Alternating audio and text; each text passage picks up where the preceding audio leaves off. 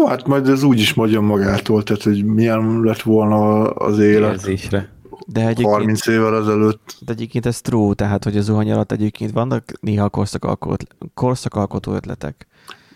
Egyébként igen, az érdekes, hogy mindig a, a WC-n vagy a zuhany alatt ö, jönnek a legjobb ötletek, a legváratlanabb megoldások problémákra. Minden esetre az furcsa, hogy, hogy de most csak azon gondolkozok, hogy, hogy neked olyan fura mi a hangod, mint múltkor Eriknek, de mindegy, hogy mi- még azóta is.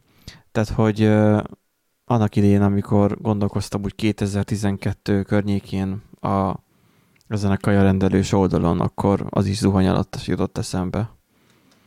Aztán valami volt a Na. nagy lelkesedés, és nem csináltam meg. Lehet, hogy zuhany, zuhany alatt kellett volna programozni, és akkor meg lett volna mindig a Tényleg lelkesedés. egyébként milyen könnyű lenne, hogyha zuhany alatt tudnánk programozni. Be vízálló Hallotok telefon még már igaz? van? Hallunk még elég, igen. Jó, nem vízálló te- telefon az van, csak, csak nincsen Hát vízálló laptop nincs. vízálló laptop. Pedig igény az volna rá. Na, Erik, te még majolsz? Hm? Nem majolok, csak nem érezted oda ez a kis zöld szarra, azt, hittem lehet, hogy nincs hangom. Most elég jó lett a hangot hirtelen. Jó, faszom.